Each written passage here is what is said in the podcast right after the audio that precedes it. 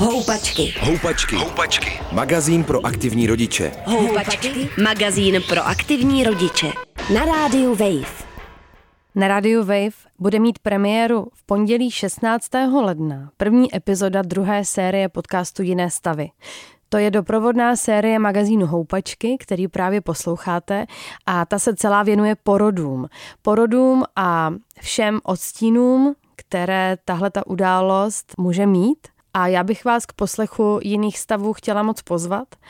A předtím, než se o porodech začneme bavit a začneme o nich slýchat znova na vlnách Rádia Wave, tak jsem si připravila takovou speciální epizodu magazínu Houpačky s dámou, která proto, aby se vůbec mohla matkou stát a mohla se k tomu porodu dopracovat, musela osmkrát podstoupit umělé oplodnění, protože jsem chtěla upozornit na fakt, který uslyšíte i od ní samotné, že to, že se vůbec matkou můžete stát, eh, tomu někdy předchází hodně dlouhá cesta a je mezi námi obrovské množství žen, které na tuhle chvíli čeká a které jsou možná uprostřed nějakého náročného a někdy i hodně asi bolestného procesu. Takže dnes houpačky o umělém oplodnění a od 16. ledna jiné stavy na rádiu Wave. Houpačky. Houpačky. Houpačky. Magazín pro aktivní rodiče. Houpačky na rádiu Wave. Pozvání do dnešních houpaček přijala Lenka Frýbová Zabáková. Dobrý den. Dobrý den. Eh, My spolu telefonujeme na dálku a budeme se bavit eh, dneska o tom, jak vy jste se stala rodičem nebo jak jste se stala matkou, protože to je příběh velice zajímavý a plný, nevím, jestli můžu za vás říct, eh, čekání a nervu a No, možná i čekání. možná i spousty dalších věcí, ke kterým se tady dopracujeme. Tak pojďme začít a pojďte mi prosím popsat, jak to vlastně celé začalo a jak daleko zpátky se v čase vlastně díváme. No, začalo to 2015, kdy jsme chtěli s manželem se konečně pokusit o dítě. A tak jsme se rok asi snažili a když jsme zjistili, že prostě není žádný výsledek, tak eh, úplně náhodou jsem se o tom zmínila, když jsem byla na kontrole na ginekologii. A tam to hned paní doktorka začala řešit, tak znamená, že eh, jsem tam musela chodit častěji, že mě kontrolovala, kdy mám ovulaci, kdy musím mít pohlavní styk, aby, aby to šlo. Takže nám vlastně diktovala, kdy musíme, víceméně skoro pořád. Eh, tak už na to ani teda, i když na to nebyla chuť, tak prostě musíme, musíme. A takhle to bylo půl roku a z toho taky vlastně nic nebylo.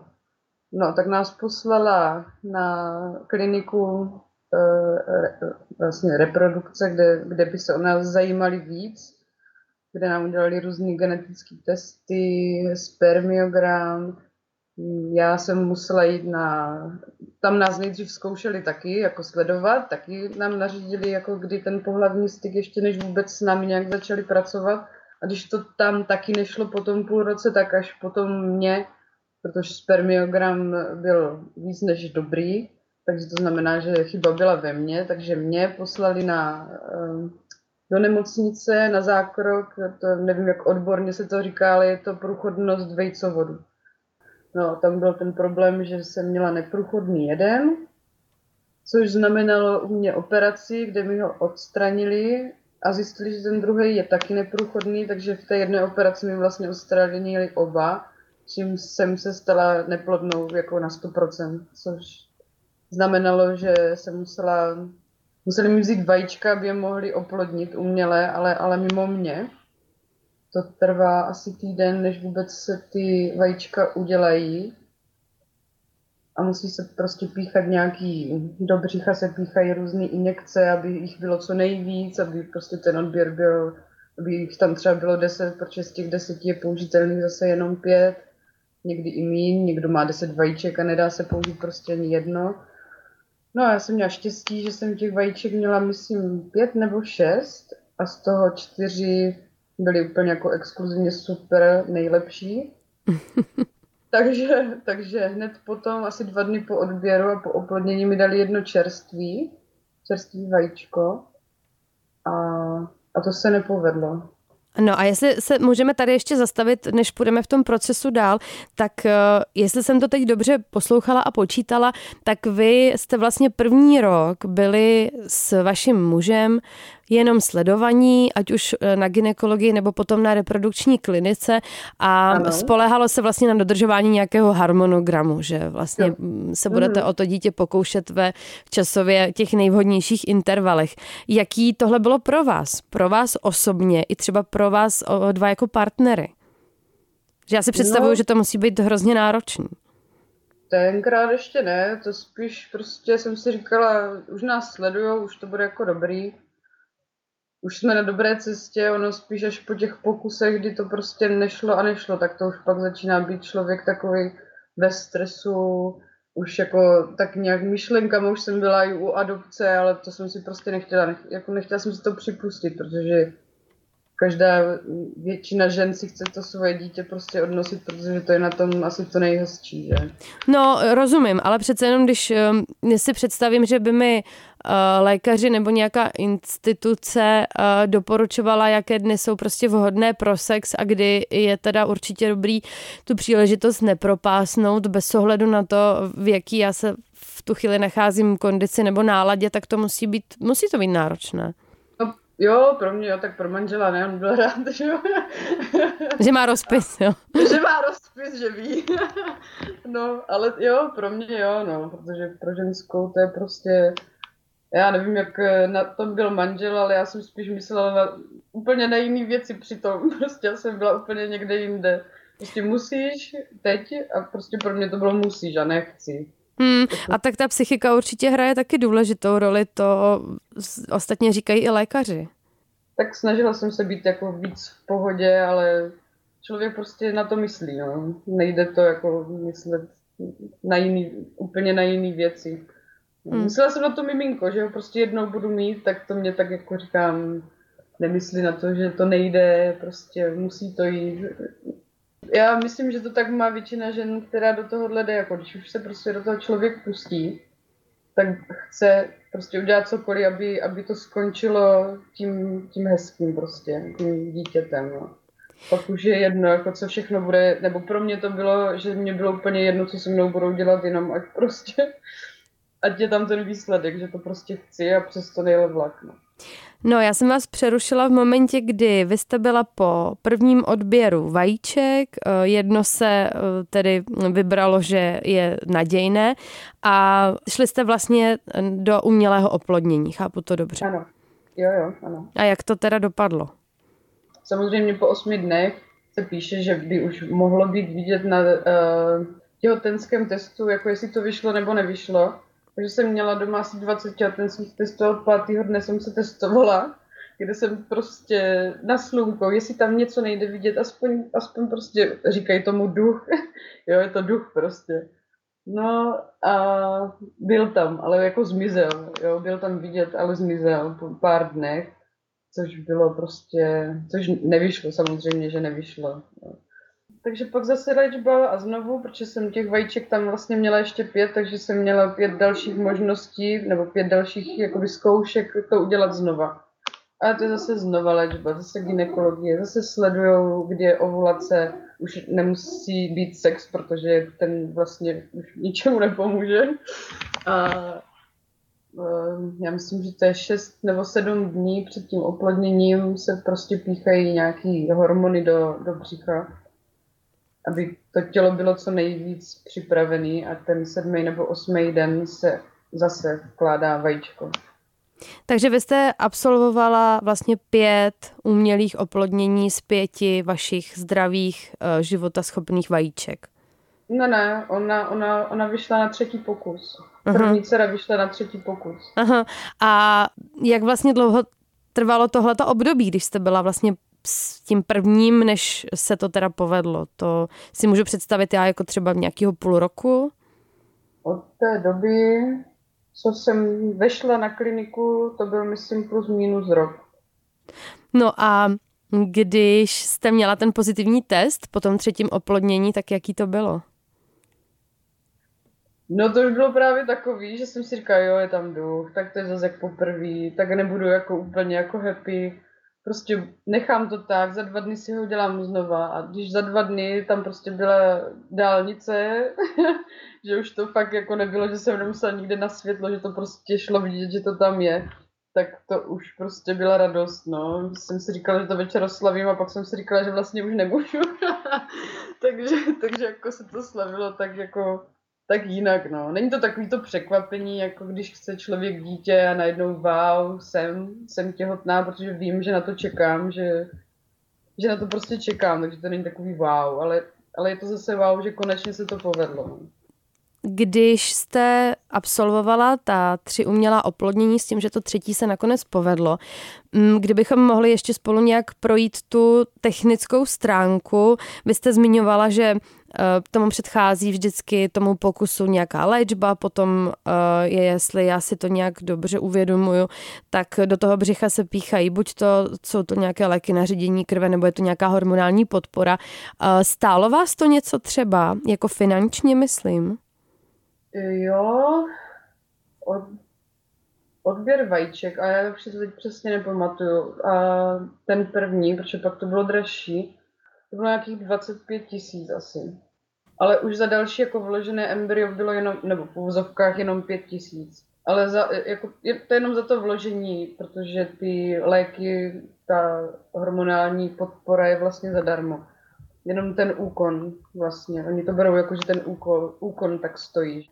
A potom eh, se dělo co? Vy jste byla těhotná, všechno bylo bez problémů, doufám. Úplně, já, Maria, jak všichni říkali, budu zvracet, bude mi špatně, budu, já nevím, unavená.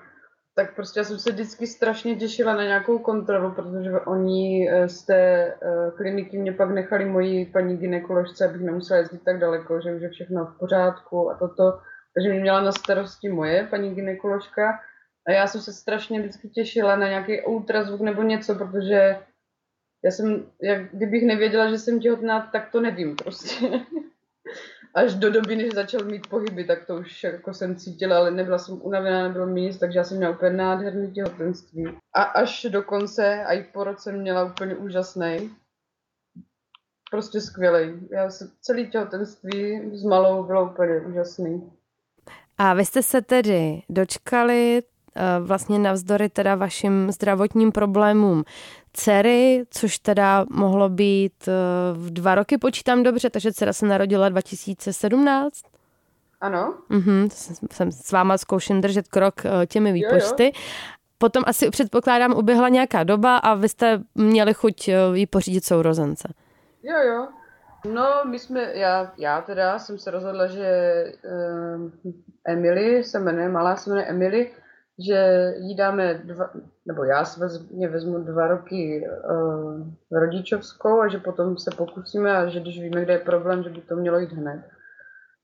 No tak jsme po dvou letech, když jí byly dva roky, tak uh, jelikož jsem měla na klinice ještě dvě vajíčka, takže jsme nemuseli postupovat úplně odběr vajíček a tady to všechno. Takže že jsme zavolali, oni si nás objednali, za stejný proces, jakože Jo, už jsem věděla, že tam přijdu, zkontrolujou, nasadím léčbu, zase injekce, zase pokus, jenomže to prostě nešlo. No. Dva pokusy a já už jsem byla bez vejček, což znamenalo, že jsem musela jít na další odběry, což znamenalo další finanční, ale jako my máme strašně skvělou rodinu, takže nám všichni jako finančně do, do, hodně, hodně pomohli.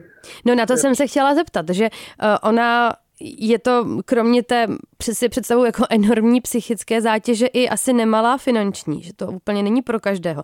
Tak mě zajímá, jestli jste vlastně rodina, která to v klidu poplatí, určitě takových není málo, anebo jestli jste si třeba právě půjčovali.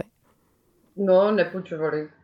Nám na to darovali, jako mm, rodina, prostě, že chtěli, moje, moje babička, ne, ne moje, moje máti, moje babička, vždycky někdo přispěl aspoň na, to, na ten jeden transfer, třeba těch pět tisíc, jo, ten celý cyklus, ty odběry vajíček jsme si platili, ale na cyklusy, na to, že další, jo, že nám zaplatí další nějaký embryo transfer, tak na to nám skoro většinou někdo dál. No. Že vy jste to vlastně sdíleli s rodinou, čím procházíte, jo, protože jo. to taky, že on se třeba neděje vždycky někdy mm, ten pár, je to pro něj třeba obtížný se s tím svěřovat nebo nechce mm, vlastně ty nechce ten proces sdílet s rodinou nebo vlastně s nikým, ani nemá rádo ty otázky, tak co, už, už je to prostě, uh, nevím, už je naděje, nebo nevím, napadá mě, že to, že to určitě je někdy hrozně náročný a nepříjemný. Tak vy jste měli takovou sbírku rodinou,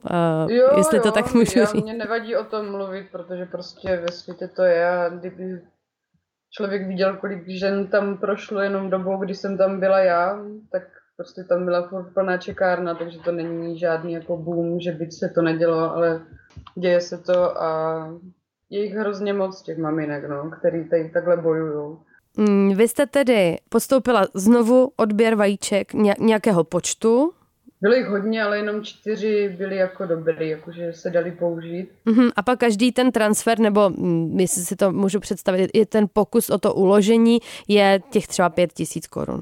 Potom už ne, potom už to bylo, myslím, 7 tisíc to zvedli. Jo. Takže i za odběr vajíček bylo pak snad 30 tisíc, to už zase bylo pak po těch letech, po těch, já nevím, třech, třech letech od té doby, co my jsme začali, tak to hodně zvedli, no. Mhm.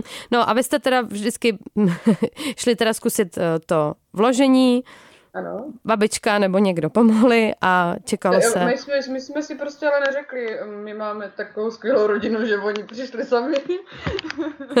to vám přeju. No a jak to, kolikrát jste tedy vlastně čekali a kolikrát jste byla zklamaná, kolikrát jste si ty testy eh, dělala? Byly eh, Zbývaly teda dvě z předchozího odběru a teď byly další čtyři, tak jak to šlo?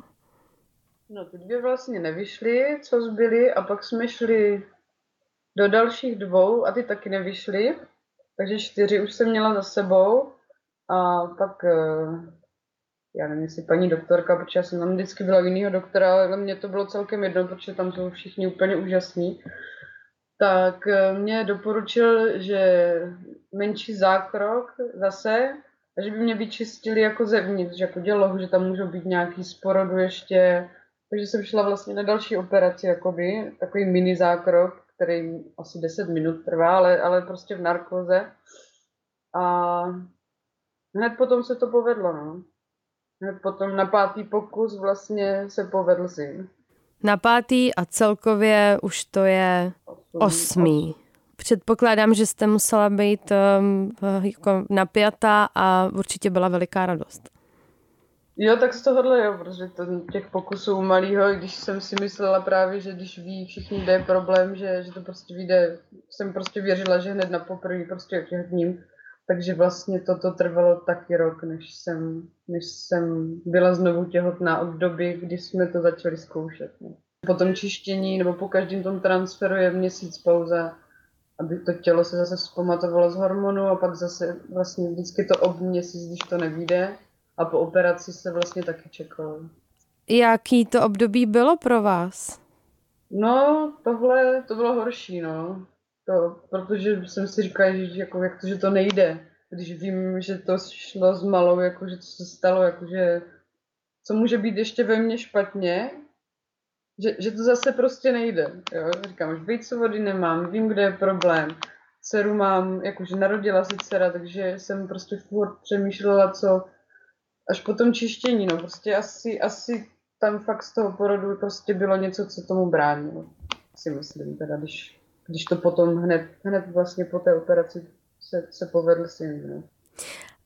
Mm, já co mm, takhle kolem sebe sleduju mm, ženy, které třeba osobně znám, anebo je sleduju třeba na sociálních sítích a podstupují uh, tyhle ty opakované uh, transfery, tak popisují, že vlastně jedna z nejnáročnějších věcí je udržet si nějaký, nějakou jako příčetnost sama v sobě a mm, orientovat se nebo soustředit se i na jiné věci v životě, což je těžký, když jste pořád pod nějakou léčbou, pořád něco počítáte a pořád se na něco chystáte nebo čekáte na nějaký výsledek.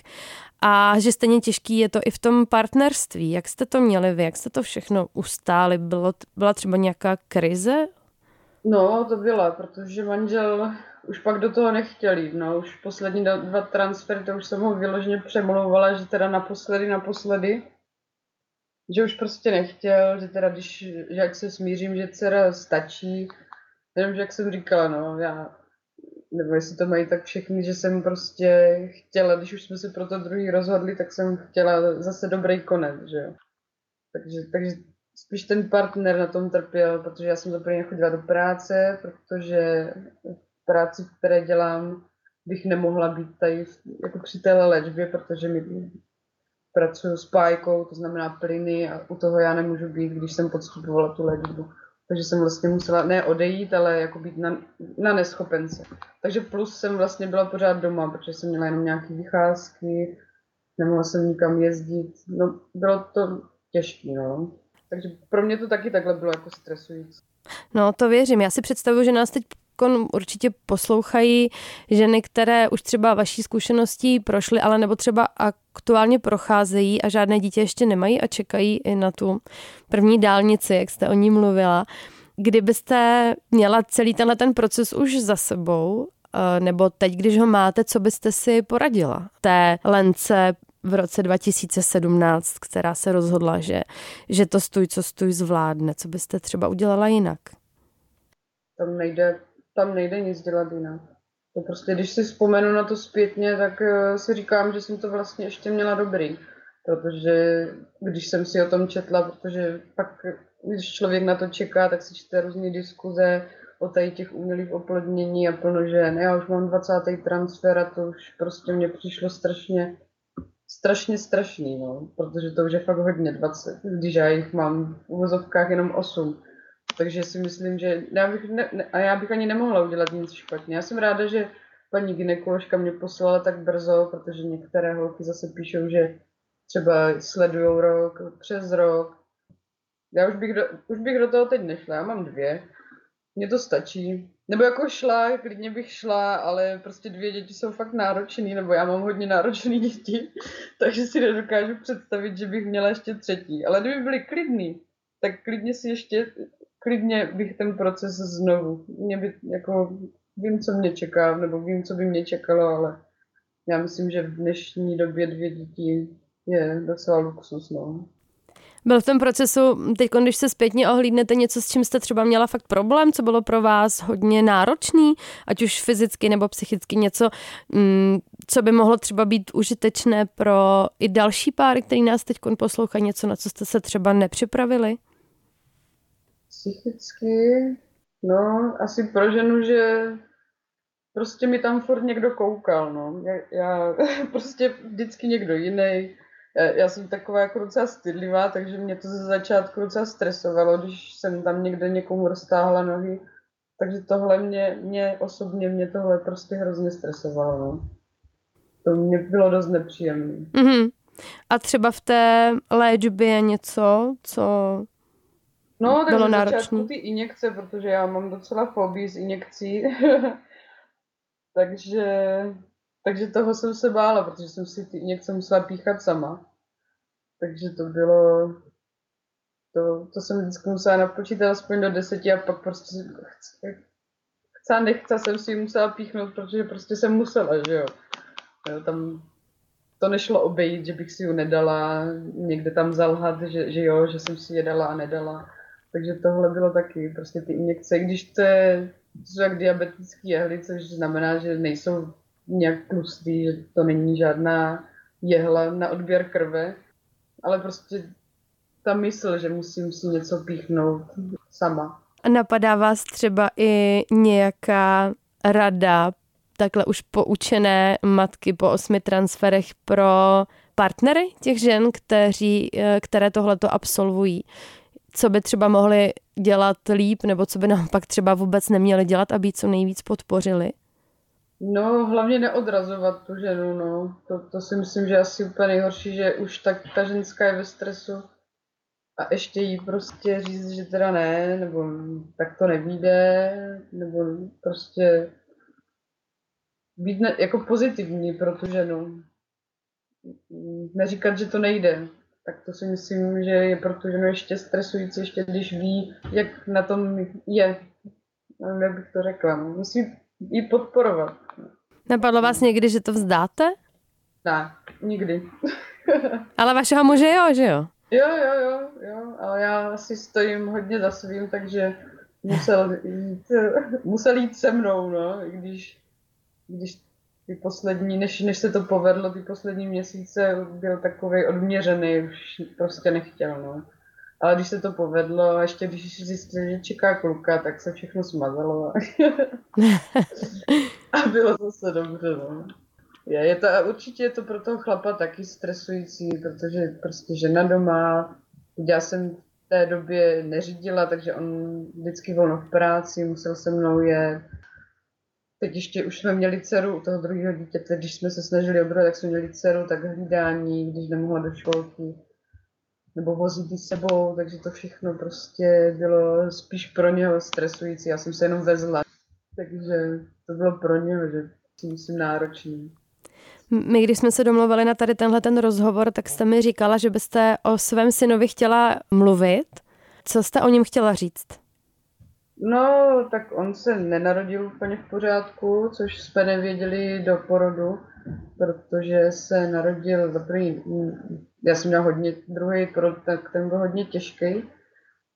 A on byl přidušený, protože jsem eh, rodila nemuseli vyvolávat porod a ten je buď hodně táhlej, anebo hodně rychlej a já jsem ho měla hodně rychlej, což znamená, že on s tím fofrem se zamotal do pupeční šňůry a přidusil se, ne, že by byl jako udušený, ale že, že když ho doktor poslouchal, tak se mu to nelíbilo, tak si ho hned vzal. A, ale za minutku byl zpátky, že dobrý. No a v té době jsme si, nebo i doktor si všiml, že měl uh, špatnou nohu.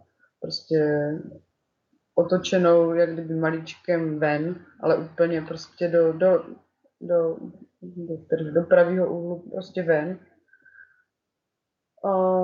Tak to bylo, to bylo, to byl šok. A pro manžela taky, ten si ho nechtěl ani pochovat, což bylo jako, prostě byl v šoku, čekal na syna a teď, teď, teď to bylo tak, jak to bylo. Já po tom porodu mě to bylo teda úplně jedno, takže já prostě jsem ho měla u sebe. Pak jsme teda zjistili ještě, ještě na tom sále, že má jenom čtyři prsty. No jelikož byl eh, covid, že nemě, nesměly být návštěvy, tak za mnou chodil jenom manžel, takže my jsme to jako rodině úplně neříkali. Ani dceři, ani nikomu. Až, až potom, až při prvních návštěvách jsme prostě se zmínili, ukázali a, a moje sestry, která jedna žije v Itálii, druhá v Anglii, tak těm jsme to neřekli vůbec, dokud nepřijeli, aby, aby prostě my jsme ho nechtěli litovat, nebo nechtěli jsme, aby někdo říkal, že je chudáček, protože tak to prostě není. Není žádný chudáček. A s ním zase vyšetření, takže zase doktoři, takže ortopedy a takový toto, kde nám řekli, že mu chybí lítková kost a prostě ta noha bude vždycky kratší, takže musíme si uh, ortézy na zvýšení té nohy, ale jako on lítá jak drak, on, on my chodíme do cvičení tady s malýma dětma a to je jediné dítě, které nesedí, takže on, eh, pro mě to není vada. No, vy jste říkala, že vám hodně záleží na tom, aby se nespojovala, nespojovalo to tělesné postižení, se kterým se narodil s umělým oplodněním. To jste asi řešila vlastně i s lékaři, nebo že je to taková logická otázka, kterou by ti rodiče mohli mít? Je, tohle je prostě taková náhoda jak, jak, jak když se narodí prostě v normálním, při normálním početí se narodí dítě postižené nebo, nebo jinak s jinou vadou nebo s něčím. A tohle je jako hodně vzácná vada, u nás to moc není, jako. A vůbec, vůbec to nemá nic společného s umělým oplodněním. Jasně. A jak to zvládnul váš manžel, nebo mm, jak to zvládlo vaše manželství? Vy jste říkala, že On už vlastně u těch posledních dvou pokusů se nějak ani moc netvářil, pak se těšil na syna, potom eh, se syn narodil vlastně s tou mm, nožičkou eh, špatně vyvinutou. Eh, ne, nemrzelo ho to někdo, nebo ne, ne, neřekl vám někdy třeba v nějaký slabý moment, že, že, že to třeba prostě mohlo být jinak? No, řekl, neřekl tak byl zklamaný, že jo. Byl zklamaný ze začátku jako hodně, že moc k ním nechtěl a toto, jenomže on, on prostě jak roste, tak to je, to je láska prostě obou, jako že se mají rádi, že to fakt fakt jako to musel nějak, ten chlap to prostě zvládá jinak, protože žena, já jsem s ním byla, musela být pět eh, dnů v nemocnici, tak jsem si stihla ty tři dny povrečet, pak jsem se s tím smířit a pak jsem za pět dnů šla domů a už jsem to měla všechno tady to za sebou, takový to smíření, tady to všechno a nemohla jsem, že jsem měla doma dceru, tak nemohla jsem prostě ani nebýt jako nebý, já jsem neměla být proč smutná, jo, jenom prostě ten šok, že jsem nevěděla, že to dítě se takhle narodí. A, ale prostě nakonec je všechno v pořádku, no. Nakonec říkám zdravý kluk, no. Rozumím. Myslíte si, že bychom měli říct ještě něco dalšího důležitého, co by měli vědět rodiče, kteří třeba uh, podstupují teď v transfery, chystají se na ně nebo už třeba ztrácejí naději. Máte něco, co si myslíte, že by bylo dobrý jim předat? Prostě to hned nevzdat, no. Tam se prostě opravdu nedá vůbec nic dělat, jako nic nic, na co by se ten člověk mohl připravit. Takhle jako popsat eh, tu léčbu, že jo, tak to jsem jako by jako řekla. Jenomže připravit se na to stejně člověk nepřipraví. Stejně každá žena to cítí prostě jinak, když to, když to nastane, že jo, přijde první zklamání, pak třeba zase odhodlání, nějaká naděje, že jo. Takže prostě jenom to nevzdat, no. Já neříkám, že jsem vždycky myslela úplně pozitivně, ale to je taky dobrý, jako myslet pozitivně, že prostě tentokrát to vyjde. Nebo to vyjde hned na poprvé. Prostě věřit to, no. Tam, tam jsme uh, v rukou těch lékařů, no. Jíst zdravě, no. Jasně, tak to asi taky, že jo. Já jsem se snažila, a, ale prostě to tělo, tomu to asi bylo jedno. Já vám moc děkuji, že jste i takhle na dálku s náma sdílela svoji zkušenost eh, a moc gratuluju, že to takhle dvakrát dobře dopadlo. Lenka Frýbová Zabáková byla s námi v Houpačkách. Moc vám za to děkuji, mějte se hezky. Taky děkuji, mějte se. Houpačky. Houpačky. Magazín pro aktivní rodiče, který sebou můžeš vozit v kočárku. Přihlas se k odběru podcastu na wave.cz lomeno podcasty a poslouchej Houpačky kdykoliv a kdekoliv.